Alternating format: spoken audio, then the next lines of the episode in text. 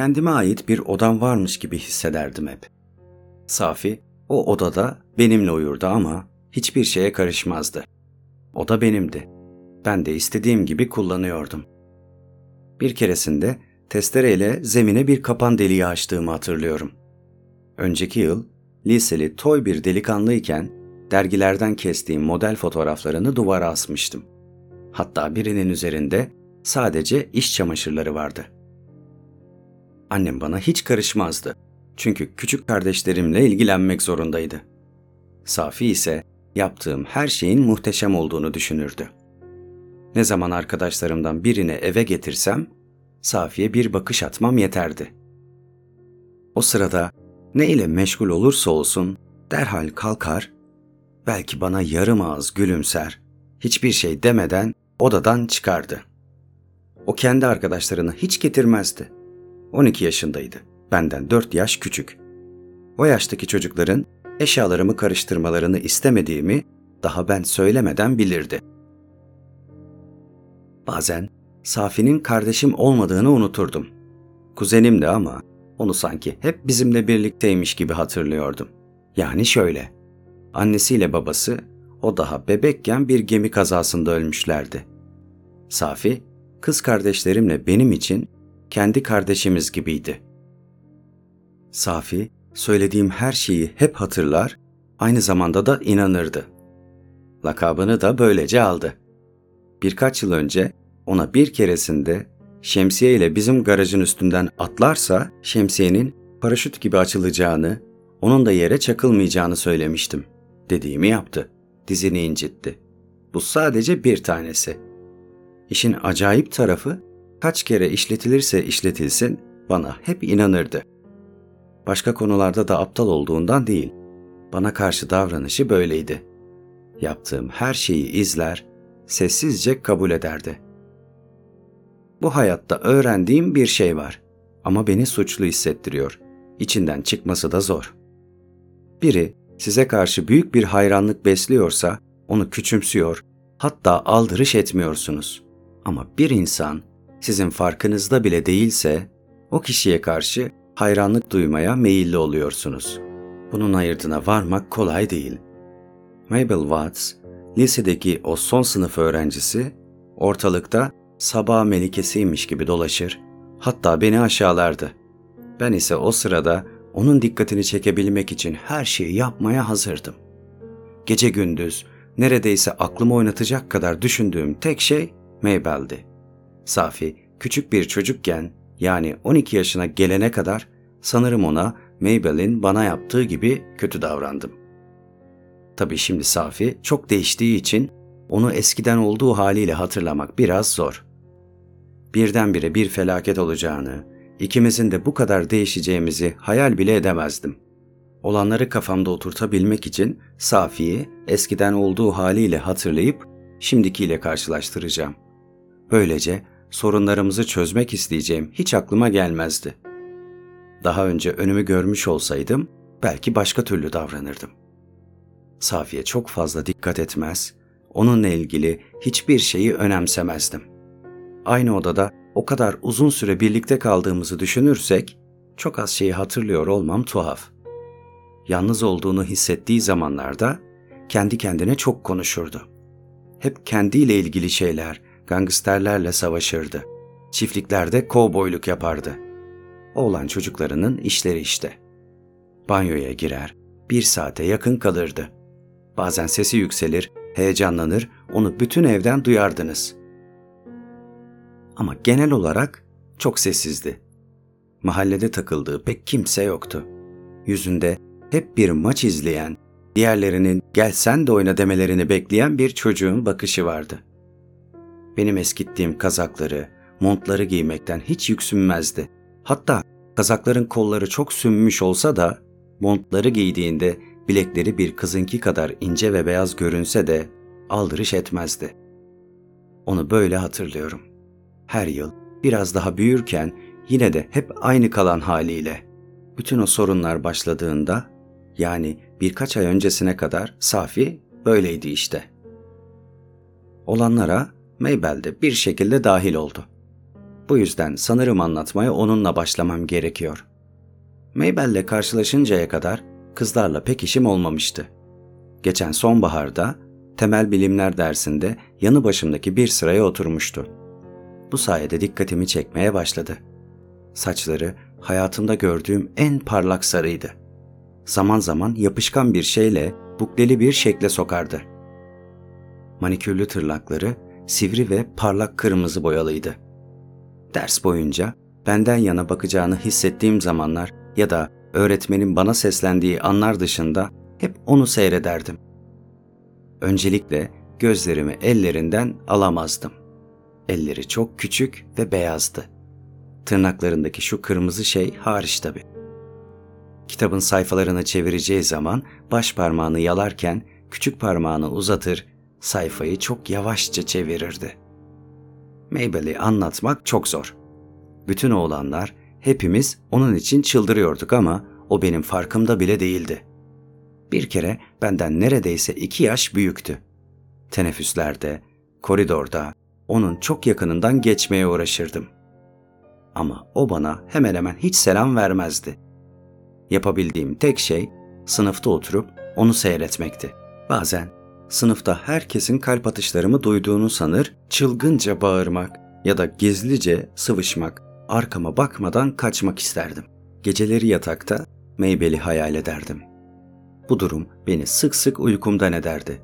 Saat 1'e 2'ye kadar uyuyamazdım. Bazen Safi uyanır, neden yerimde olmadığımı sorar, ben de ona çenesini kapatmasını söylerdim. Kabul ediyorum. Çoğu zaman ona alçakça davrandım.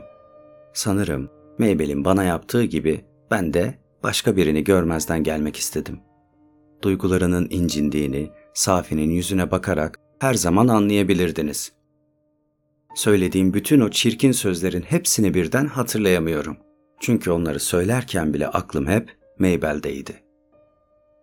Bu durum yaklaşık 3 ay devam etti. Ama sonra nasıl olduysa Mabel değişmeye başladı. Teneffüslerde, koridorda benimle konuşuyordu. Her sabah ödevleri benden kopya çekiyordu. Bir defasında, bir öğle arasında onunla spor salonunda dans ettik. Başka bir öğle arasında bütün cesaretimi toplayıp elimde bir paket sigarayla evinin civarına gittim. Kızlar katında bazen de okul dışında sigara içtiğini biliyordum. Ona şekerleme almak istemedim. Çünkü bu ölçüyü kaçırmak olurdu. Maybell bana karşı çok iyiydi. Bana öyle geliyordu ki artık her şey değişiyordu.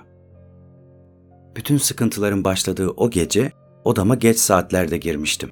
Safi çoktan uyumuştu. Çok mutluydum. Rahat bir şekilde uzanmak için yatağı açtım. Uzunca bir süre Maybell'i düşünerek uyanık halde yattım. Sonra rüyamda onu gördüm. Sanırım öptüm de. Birden uyanıp karanlığı fark edince şaşırdım. Hareketsiz uzanmaya devam ettim. Kısa bir süre sonra kendime gelince nerede olduğumu anladım. Bütün ev sessizlik içindeydi. Çok karanlık bir geceydi. Safi'nin sesi bende çok etkisi yarattı. Pete! Hiç cevap veremedim. Hareket bile etmedim. Kardeşimmişim gibi seviyorsun beni. Öyle değil mi Pete? Şokun etkisinden kurtulamamıştım. Bana önceki değil de o an gerçek bir rüyaymış gibi geliyordu. Beni her zaman kendi kardeşin gibi sevdin değil mi? Tabii dedim. Sonra birkaç dakikalığına kalktım ayağa. Oda soğuktu. Tekrar yatağa döndüğüme mutlu oldum. Safi sırtıma yapıştı. Az biraz sıcaktı. Omzumda ılık nefesini hissediyordum. Ne yaparsan yap, beni sevdiğini hep biliyordum. Tamamen uyanıktım artık. Aklım tuhaf bir şekilde karışmıştı. Maybell ve olanlar sebebiyle mutluydum. Ama aynı zamanda Safi bütün bu sözleri söylerken sesi bazı şeyleri fark etmeme sebep olmuştu. Neyse işte, sanırım insan mutlu olduğunda başkalarını canının sıkkın olduğu anlara nazaran daha iyi anlıyor. Öyle ki sanki o ana kadar Safi'yi gerçek manada hiç düşünmemiş gibiydim. Kendimi ona hep alçakça davranmış gibi hissediyordum. Birkaç hafta önce bir gece karanlıkta ağladığını duymuştum. Bir çocuğa ait oyuncak tabancayı kaybettiğini söyledi. Bu durumu birine açıklamaya korkuyordu. Ona ne yapması gerektiğini söylememi istiyordu. Uykum vardı, çenesini kapatmaya çalıştım ama susmayınca tekmeledim. Bu, düşündükçe hatırlamaya başladığım şeylerden yalnızca biriydi. Bana öyle geldi ki o her zaman çok yalnız bir çocuk olmuştu. Kendimi kötü hissettim. Soğuk ve karanlık gecelerin sizi birlikte uyuduğunuz kişilerle yakın hissettiren bir tarafı var. Birlikte konuşurken o sırada şehirde uyanık olan bir tek sizmişsiniz gibi gelir. Sen harika bir çocuksun Safi dedim. Birden bana öyle geldi ki onu tanıdığım herkesten daha çok seviyordum. Başka bir çocuktan daha çok. Kız kardeşlerimden daha çok. Hatta belli bir anlamda Maybel'den bile çok. Kendimi tamamen iyi hissediyordum artık. Sonra sinemada hüzünlü müzikleri çaldıklarında hissettiğim gibi hissettim. Safiye, onu gerçekten ne kadar çok düşündüğümü göstermek istedim. Daha önceki davranışlarımı telafi etmeye çalışıyordum. O gece epeyce bir süre konuştuk. Hızlı hızlı konuşuyordu. Bana söyleyeceği şeyleri uzun zamandır biriktirmiş gibiydi. Bir kano yapmayı planladığından söz etti. Aşağı sokaktaki çocukların onu futbol takımına almadıklarını söyledi. Bunların hiçbirinden haberim yoktu. Ben de biraz konuştum. Onun söylediğim her şeyi ciddiye aldığını fark etmek iyi hissettiriyordu. Hatta Maybel'den de bahsettim biraz. Ama bu sefer Maybel benim peşimden koşuyormuş gibi yaptım. O da okul hakkında falan bir şeyler sordu. Sesi heyecanlıydı. Hızlı hızlı konuştu durdu. Eskiden bu sözleri asla söyleyemezmiş gibiydi. Uykuya geçtiğim sırada hala konuşuyordu. Nefesini hala omzumda hissediyordum. Ilık ve yakın. Sonraki birkaç hafta boyunca Maybell'le sık sık görüştüm. Beni sahiden de önemsiyormuş gibi davranıyordu biraz. Bazen çok iyi hissediyordum bu yüzden. Kendimle ilgili ne yapacağımı pek bilmezdim ama Safi'yi unutmamıştım. Masamın çekmecesinde sakladığım bir sürü eski püskü şey vardı. Boks eldivenleri, Tom Swift kitapları, ikinci sınıf bir olta takımı, hepsini Safi'ye devrettim. Birlikte başka sohbetler de yaptık. Gerçekten de onu daha iyi tanıyor gibiydim. Çenesinde uzun bir çizik gördüğümde benim ilk yeni tıraş takımımı karıştırdığını anladım. Ama hiçbir şey demedim. Yüzü çok farklı görünüyordu. Eskiden kafasına bir yumruk inmesinden korkuyormuş gibi ürkek ürkek bakardı. O ifade artık kaybolmuştu. Yüzü, kocaman açılmış gözleri, dışarıya fırlamış kulakları ve hiçbir zaman tamamen kapanmayan ağzıyla şaşırtıcı ya da harika bir şeyin olmasını bekleyen birinin bakışına sahipti. Karşılaştığımızda Meybel'e Safi'yi işaret edip küçük kardeşim olduğunu söylüyordum.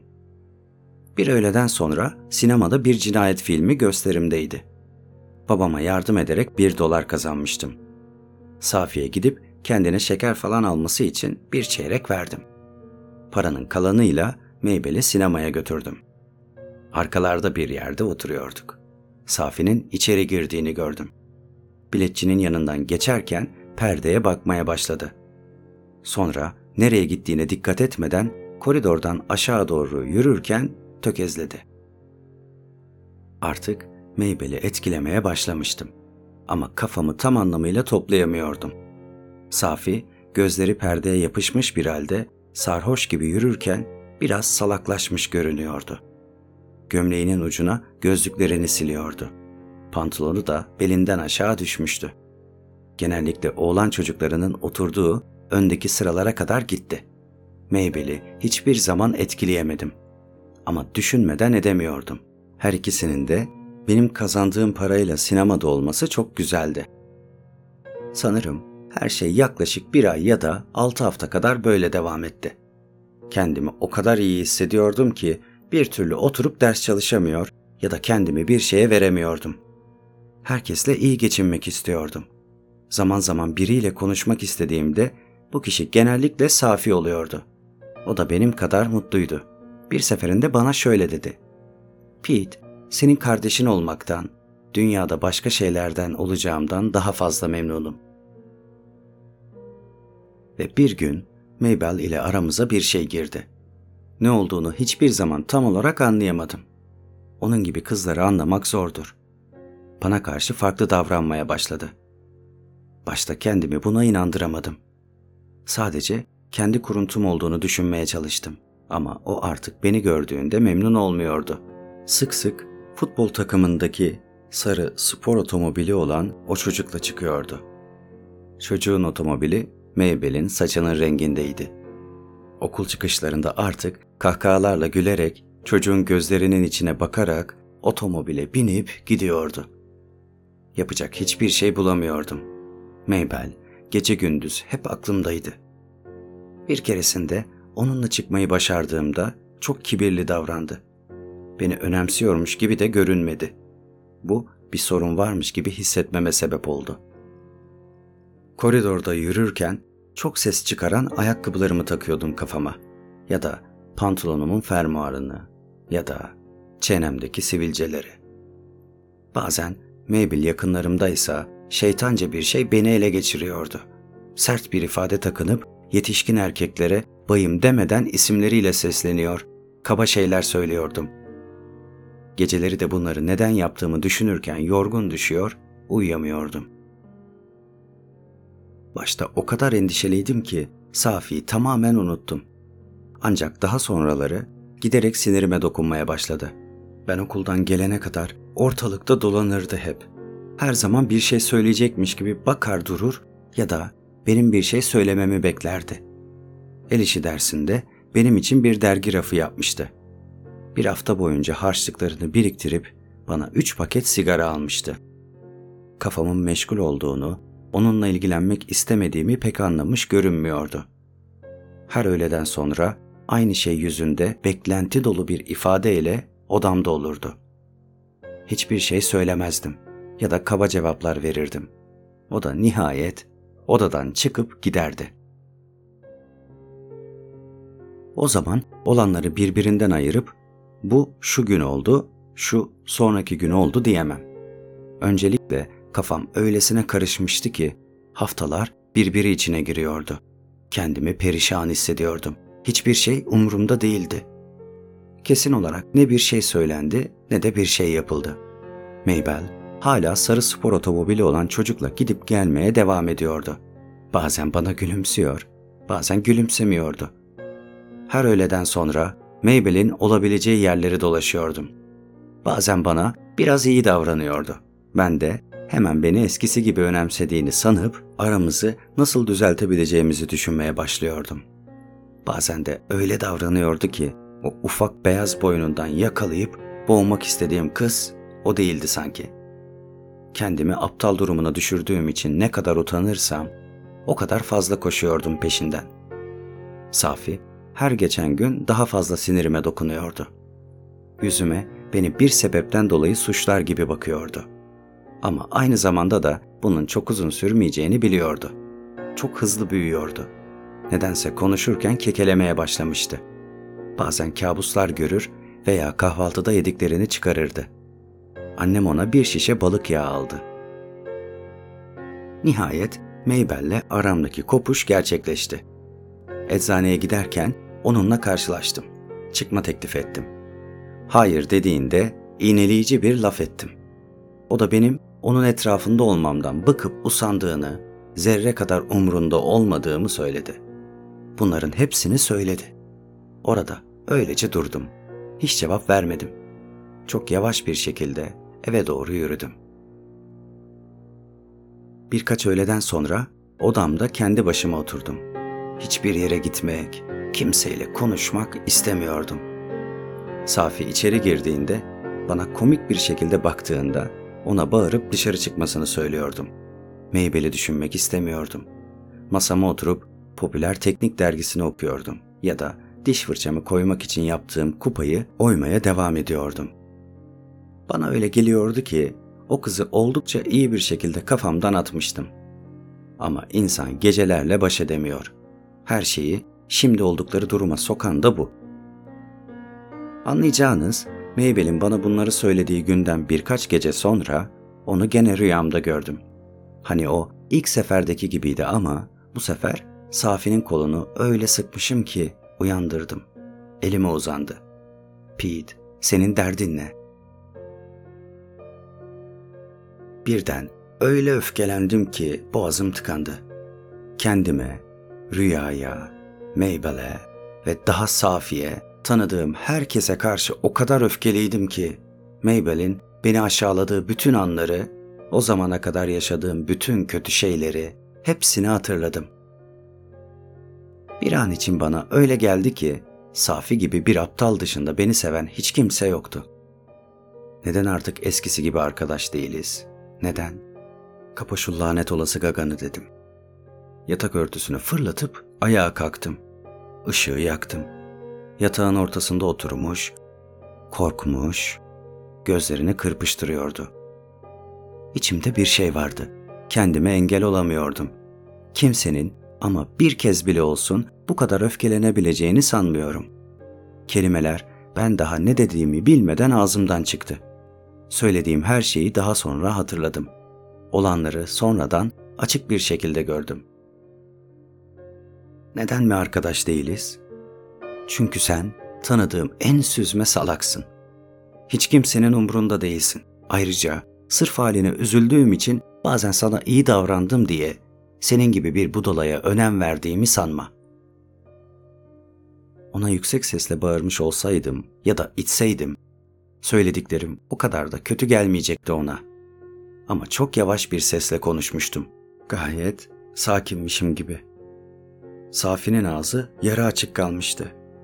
Biri dirseğine vurmuş gibi bakıyordu. Yüzü bembeyazdı. Teri alnından akıyordu.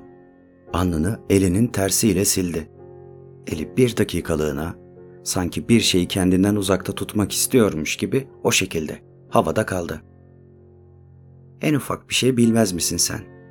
Hiç etrafına bakmaz mısın? Benim yerime neden bir kız arkadaş bulmuyorsun? Ne çeşit bir hanım evladı olarak büyümeyi istiyorsun ayrıca? Daha sonra olacakları bilmiyordum.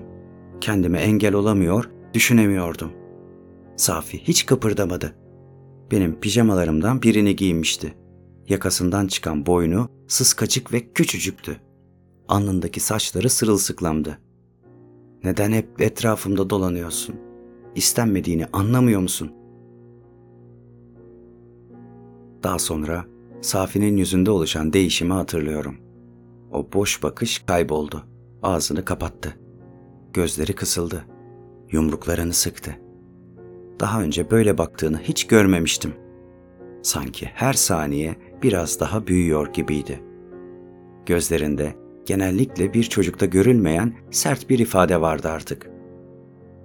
Bir damla ter çenesinden aşağı aktı ama fark etmedi. O gözleri üstümde, orada öylece oturdu. Konuşmadı, kıpırdamadı da. Hayır, istenmediğini anlamıyorsun. Çok salaksın. Tıpkı adın gibi. Safi salak. İçimde bir şey patlamış gibiydi. Lambayı kapatıp pencerenin yanındaki sandalyede oturdum. Bacaklarım titriyordu. O kadar yorgundum ki bağıra çağıra ağlayabilirdim. Oda soğuk ve karanlıktı. Uzunca bir süre orada oturdum. Sonra sakladığım ezilmiş bir sigarayı içtim. Dışarıda bahçe karanlık ve sessizdi. Bir süre sonra Safi'nin uzandığını duydum. Artık öfkeli değil, yalnızca yorgundum. 12 yaşındaki bir çocukla öyle konuştuğum için kendimi berbat hissediyordum. Her şeyi birden kaldıramamıştım. Kendime Safi'nin yanına gitmemi, olanları telafi etmemi söyledim. Ama aradan uzun bir süre geçmesine rağmen soğukta öylece oturdum. Sabah her şeyi nasıl düzelteceğimi planladım. Sonra yayları gıcırdatmamaya çalışarak yatağa geri döndüm. Sabah uyandığımda Safi gitmişti. Daha sonra ise planladığım gibi özür dilemek istediğimde bana o yeni sert bakışıyla öyle bir baktı ki tek kelime edemedim. Bunlar iki ya da üç ay önceydi. O zamandan beri Safi tanıdığım bütün çocuklardan daha hızlı bir şekilde büyüdü. Neredeyse benim kadar uzadı. Kemikleri kalınlaştı ve sertleşti. Artık benim kıyafetlerimi giymiyor. Kendine ilk uzun pantolonunu aldı. Belini tutması için deri askılarıyla birlikte. Bunlar görülmesi ve anlatması kolay olan değişiklikler. Odamız artık benim değil. Bir çocuk çetesine karıştı. Kulüpleri var. Boş arsalarda hendek kazmadıkları ya da dövüş yapmadıkları zamanlarda hep odamdalar. Kapıda aptalca şeyler asılı. Üzerinde tentirdiyotla içeri giren yabancılara yuh diye yazıyor.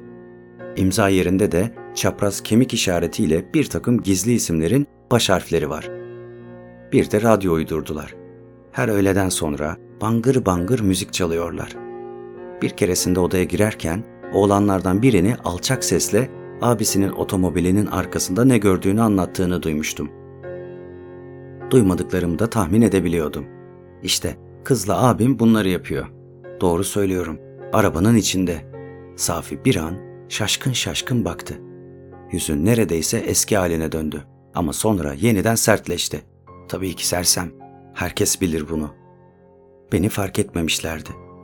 Safi sonra onlara iki yıl sonra Alaska'da nasıl avcılık yapacağını anlatmaya başladı. Ama çoğu zaman Safi kendi başına kalmaya devam ediyor. Odada baş başa kaldığımız zamanlarda artık durum daha kötü bir hale geliyor. Askılı pantolonlarıyla yatağın üzerine geniş geniş yayılıyor. Bana da yarı küçümseyerek o sert bakışıyla bakıyor. Masamın etrafında dolanıyorum. O gözler üzerimdeyken rahatça oturamıyorum. Mesele şu ki bu dönem 3 kırık not aldığım için ders çalışmak zorundayım. İngilizceden çakarsam seneye mezun olamayacağım. Aylaklık etmek istemiyorum. Bütün dikkatimi derslerime vermem gerekiyor. Maybell ya da başka bir kızla da ilgilenmiyorum. Sadece bir tek derdim kaldı. Safi ile aramdaki şu mesele. Yemekte ailemizin önündeyken mecbur olduğumuz zamanlar dışında onunla hiç konuşmuyoruz. Hatta ona artık Safi bile demek istemiyorum. Eğer unutmazsam ona gerçek adıyla Richard diye seslenirim. Geceleri onunlayken odada çalışamıyorum. Bu yüzden eczanede takılıyorum. Sigara içiyorum. Aylaklık eden çocuklarla hiçbir şey yapmadan boş boş oturuyorum. Kafamın rahat olmasını her şeyden çok istiyorum. Bazen Safi ile bir süreliğine kurduğumuz arkadaşlığı tuhaf ve hüzünlü bir şekilde özlüyorum. Daha önce olsa buna asla inanmazdım. Ama artık her şey o kadar farklı ki düzeltmek için yapabileceğim hiçbir şey yokmuş gibi görünüyor. Bazen düşünüyorum. Aramızda çok büyük bir kavga kopsa belki bir çözüm olabilir bu. Ama onunla kavga edemem. Benden dört yaş küçük. Ayrıca bir şey daha var. Gözlerindeki o bakış bazen beni neredeyse ikna ediyor. Yapabilse Safi beni öldürebilir.''